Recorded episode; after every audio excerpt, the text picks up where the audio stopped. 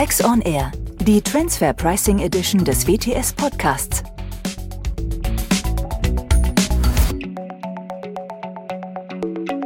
Herzlich willkommen zu Transfer Pricing auf den Punkt mit Professor Dr. Axel Nientimp und mir, Andreas Riedel, heute zum Thema Was war denn das in 2023 und was kommt jetzt noch? Servus Axel. Hallo Andreas. Ja, wir sind hier rund um den Jahreswechsel 2023, 2024 und das ist ja mal eine Zeit, wo man sich in Ruhe angucken kann, was denn so passiert ist und vielleicht auch was noch passieren wird, so in der näheren Zukunft. Und vielleicht wollen wir das mal zusammen machen. Ich habe einmal durchgezählt. Wir haben ungefähr 15 Podcast-Folgen im letzten Jahr veröffentlicht. Und Axel, was waren denn für dich so die prägenden Themen in 2023, die uns in der Verrechnungspreiswelt auf Trab gehalten haben? Ähm ja, mir fällt deine Grundannahme schon schwer, dass wir jetzt ja in der Vorweihnachtszeit mal richtig Muße haben, uns zu überlegen, was ist denn da so alles passiert. Schnell ist das ja eigentlich eher die Zeit, die uns am meisten im Tagesgeschäft bewegt und wir eigentlich nur von einem Feuer zum nächsten hüpfen. Oder wenn alle gemerkt haben, dass das Jahresende droht, noch bestimmte Dinge vor Jahresende erledigen müssen. Also die Muße äh, muss mich im Januar vielleicht nochmal fragen wenn ich die dann da gehabt habe. Aber jetzt so aus meiner Ad-Hoc-Reaktion, was hat uns denn da so beschäftigt? Ja, mal wieder eine ganze Menge, würde ich sagen, weil es zeigt sich halt, dass neben all den ganzen anderen steuerlichen Themen Verrechnungspreise weiterhin ein sehr dynamisches Umfeld bietet und wir natürlich verschiedene Impulsgeber haben, die mit neuen Ideen, alten Wein in neuen Schläuchen, neuen Maßgaben auf die Steuerpflichtigen uns zukommen. Das ist ja nicht nur der Gesetzgeber, sondern eben auch der teilweise Verordnungsgeber. Wobei der war in diesem Jahr, glaube ich, ruhig. Der BMF-Schreiber, die OECD, die EU, die UN macht auch ab und zu mal irgendetwas. Also die Impulse von allen Seiten, glaube ich, die bleiben höchst aktiv. Was hat uns, ich glaube, in diesem Jahr noch am meisten umgetrieben? Also das kommt ja teilweise auch in Wellen. Ich glaube, also die Konstante ist eigentlich die beiden thematischen Highlights, würde ich sagen, Finanztransaktionen und alles mit immateriellen Wirtschaftsgütern. Das hält uns weiterhin gut auf Trab. Dann wahrscheinlich die EU, würde ich mal sagen, und die OECD so ein bisschen, also mit jetzt den neuen Ideen zu dem Amount B bei Pillar 1 beziehungsweise einer EU-Verrechnungspreisrichtlinie. Das waren, glaube ich, so die Sachen, die uns jetzt so perspektivisch am meisten umgetrieben haben. Das andere ist ja, ich sag mal, Vergangenheit aufräumen und überlegen, was denn da, äh, wie wir uns jetzt aufstellen. Das andere ist eben, wie ändert sich allgemein das Umfeld. Mhm. Ich glaube, das ist auch was, was man klar differenzieren kann und was man schon wieder so.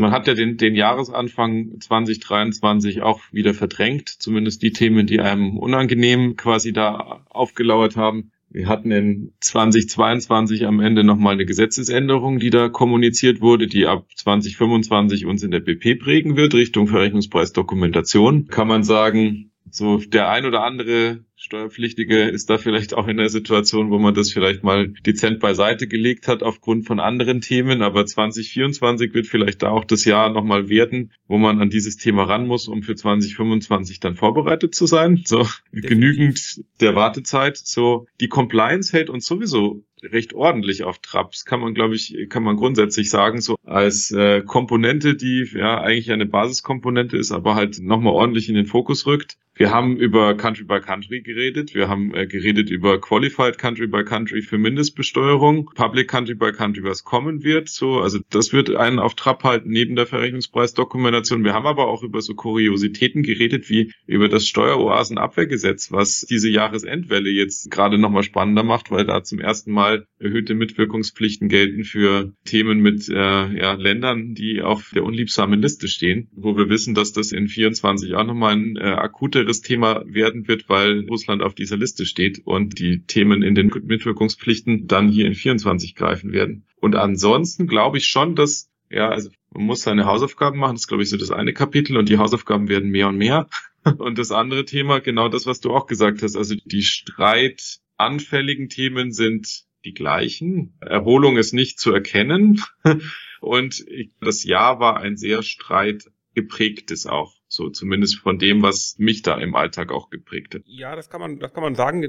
Mag das vielleicht auch ein sehr subjektiver Eindruck sein, natürlich. Aber Betriebsprüfungen und deren Folgen haben mich auch schon dieses Jahr relativ stark beschäftigt und eben in den schon angesprochenen streitanfälligen, besonders streitanfälligen Bereichen, ja, also Finanztransaktionen, immaterielle Wirtschaftsgüter, aber erstaunlicherweise auch in ganz einfachen Warentransaktionen, wo man eigentlich sagen könnte, da haben wir uns jetzt die letzten 15 Jahre wahrscheinlich dran abgearbeitet eigentlich an diesen Themen, was denn da relevant ist, aber erstaunlicherweise kommen da immer wieder neue Problemfelder auf oder eben auch, ich sag mal vielleicht auch Steuerpflichtige, die sich an bestimmte grundlegende Regeln nicht halten, beziehungsweise eben auch aus meiner Sicht natürlich verstärkt Finanzbeamte, ja, die teilweise mit sehr unrealistischen Forderungen sowohl an die zu übermittelnden Daten, ja, die man da aus dem Ausland beschaffen können muss, als auch dann mit wagemutigen Wertschöpfungskettenanalysen, aus denen dann, ich sag mal, Millionen von Verrechnungspreisanpassungen kommen, ja, weil man einfach sagt, nö, die Verrechnungspreismethode, transaktionsorientierte Nettomargenmethode ist nicht anwendbar oder so. Also auch da noch viel ich sag mal, Arbeit vor uns, glaube ich, um das alles beizulegen. Und unsere Streitbeilegungsmechanismen, da hatten wir ja auch ein paar Mal drüber gesprochen, ne? also mit Klage, Verständigungsverfahren, kann man das in dem Joint Audit führen, sind halt alle immer noch für die Praxis sehr schwergängig, so würde ich mal formulieren. Ja, also dass man da schnell pragmatische Lösungen bekommt oder schnell Rechtssicherheit ist unwahrscheinlich, leider. Ja, wobei der Trend, glaube ich, zu den Verständigungsverfahren ungebrochen ist. Also auch das quasi dann ein Ergebnis aus Betriebsprüfungsaktivitäten, die jetzt auch wieder subjektiv schon verstärkter waren als in den Vorjahren. Ich glaube, da gibt es Aufholeffekt durch die Corona-Zeit, so wo man jetzt merkt, da wird das ein oder andere Verfahren dann doch mit etwas Nachdruck dem Ende entgegengetrieben. Aber ich glaube, es ist ganz spannend. Unsere Sicht ist ja davon geprägt, das äh, haben wir, erwähnen wir ja immer wieder, so, dass wir offensichtlich mehr kaputte Fälle zu Gesicht bekommen aufgrund unserer Rolle als vielleicht die, die dann doch ganz gut so durchlaufen, wo man uns gar nicht so braucht in der Unterstützung. Vielleicht möchte ich das gar nicht so pauschal formulieren, wie du es jetzt formuliert hast. Also man sieht schon auch, dass man Betriebsprüfungen einvernehmlich zu Ende bringen kann und dass man zu sinnvollen Lösungen kommt. Diese Ausreißer nach oben, die sind aber auch deutlich erkennbar, dass man Fälle erkennt, wo ja, die Ansätze dann so extrem sind, dass man da deutlich nicht mehr zusammenfindet, was wahrscheinlich auch dazu führt, dass wir in Zukunft regelmäßig, dadurch, dass es nicht nur bei uns so sein wird, regelmäßig weiter über FG-Verfahren sprechen werden und auch Verfahren auf höheren Instanzen. In Klammern, wir nehmen das heute auf am 14.12. Der BFH hat gerade ein Urteil veröffentlicht, so was wir heute jetzt nicht thematisieren, was wir uns aber in der näheren Zukunft angucken werden und dann auch dazu nochmal was sagen werden. Also da sind diese Impulse, die du angesprochen hast, Axel, die gibt's auch weiterhin, die wird es auch in 2024 weiterhin geben und da wird, glaube ich, von vielerlei Richtungen werden da Dinge passieren. So, ich glaube, das, was du auch schon gesagt hast, was ja aber sehr interessant ist, ist, es ist nicht alles so, dass man sagen würde, es führt alles nur zu Verschärfungen. Also gerade von der OECD-Ebene und von der EU-Ebene. Deswegen ja, äh, nehmen wir das ja sehr gerne in den Fokus. Ist eine gewisse Hoffnung verspürbar, dass pragmatische Erleichterungen für die betriebliche Praxis auch erkennbar sind. So von der OECD-Ebene, indem man sagt, ja, vielleicht finden wir dann doch Ansätze für Vertriebsleistungen und die Bepreisung, wo wir dann nicht mehr im Klein-Klein diskutieren. Und von der EU-Ebene eben auch, dass es vielleicht dann praxisgängiger wird, dass man nicht immer durch ein Verständigungsverfahren durch muss, sondern dass es da diese Fast-Track-Verfahren in der BFIT-Richtlinie gibt, die da vorgeschlagen werden, die eventuell kommen könnten. Ich glaube, das ist ist auch wichtig, dass, ähm, dass das entsprechend von Unternehmensseite dann auch begleitet wird, dass da in diesen politischen Prozessen auch genügend Druck ist, dass diese Sachen dann auch kommen. So und äh, das, ja, man versucht ja oftmals dann Dinge zu verhindern, aber das an, an den Stellen, dass man dann auch versucht, dass diese Dinge dann den Weg in die Praxis auch finden, weil sie wären, glaube ich, sehr wichtig. Also nur auf der Schärfungsebene, die wir ja jetzt in Deutschland erkennen, so in Klammern können gleich mal drüber sprechen, auch was auf der Gesetzesseite dieses Jahr nicht mehr gekommen ist. So, aber da ist ja schon erkennbar, dass das jetzt nicht die Tendenz hat in Deutschland, dass alles leichter wird.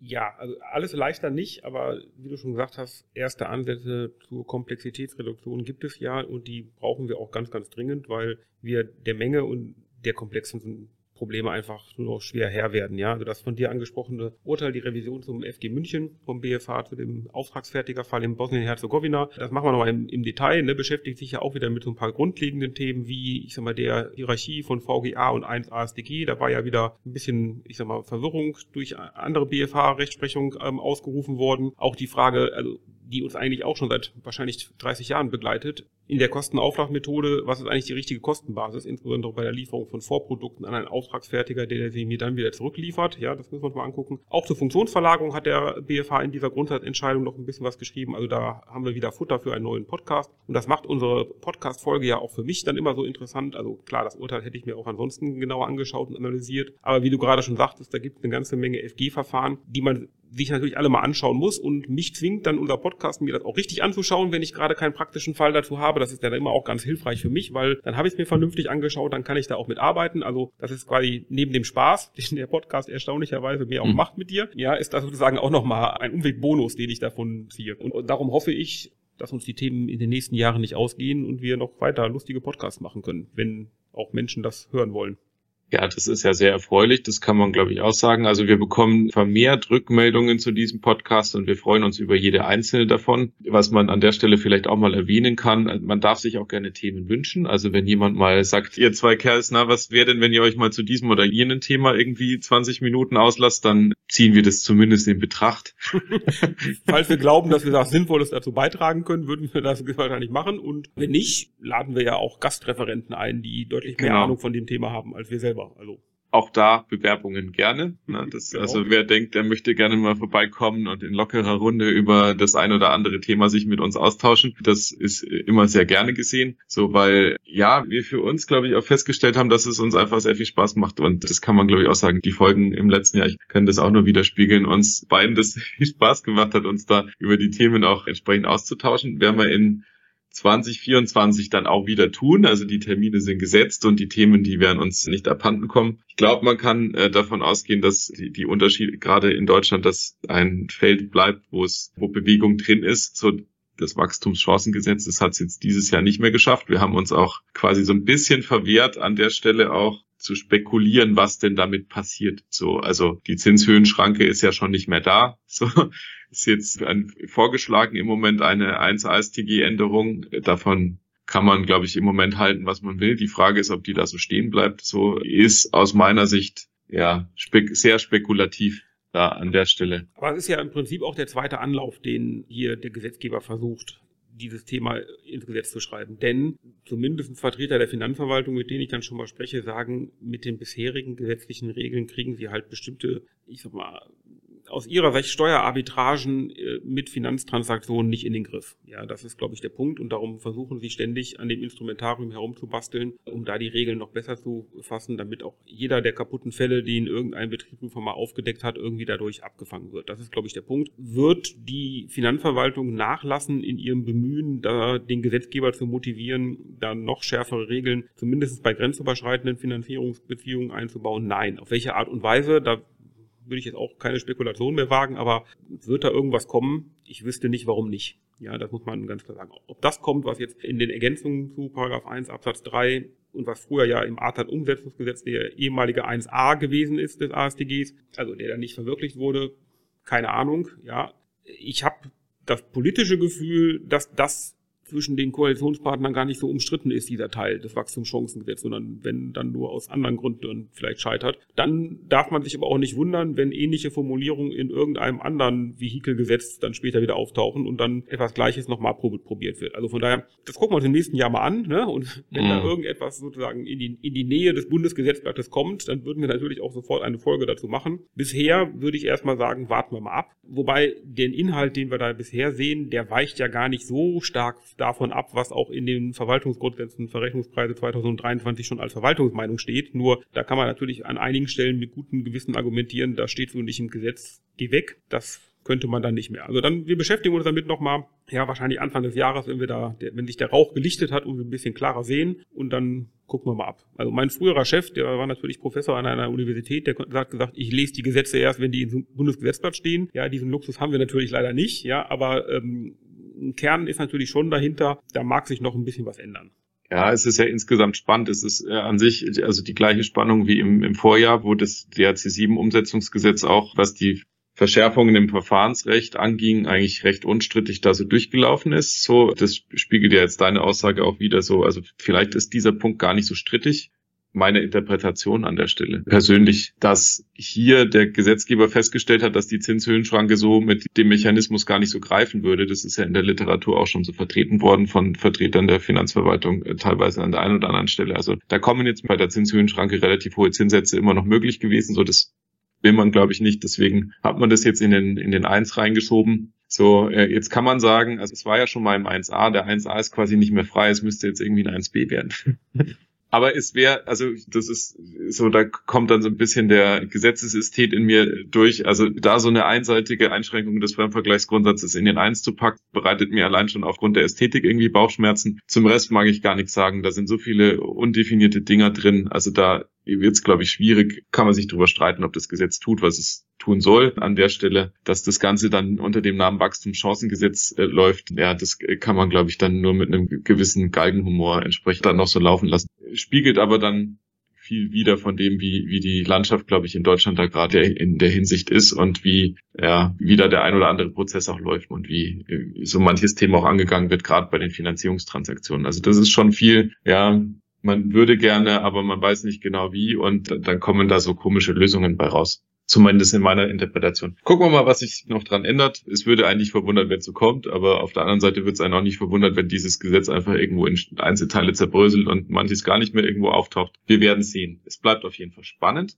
Und bis wir uns gemeinsam dann in 2024 auf diese Themen stürzen, bleibt uns jetzt eigentlich nur noch quasi jetzt, wenn Sie das dann hören, Ihnen ein gutes 2024 zu wünschen. Die Weihnachtstage werden dann vorbei sein, das kann man glaube ich auch sagen. Also wir werden zwischen Aufnahme und Veröffentlichung wird eine gewisse Zeit vergehen. Dann wird dieser Podcast in der Reihe Transfer Pricing auf dem Punkt wieder an einem TP Tuesday erscheinen und wir würden uns über Input freuen für die Themen in 2024. Melden Sie sich gerne bei uns und falls Sie ansonsten Fragen oder Anregungen für uns haben, erreichen Sie uns entweder in den sozialen Medien oder unter der E-Mail-Adresse podcast.wts.de. Bis dahin.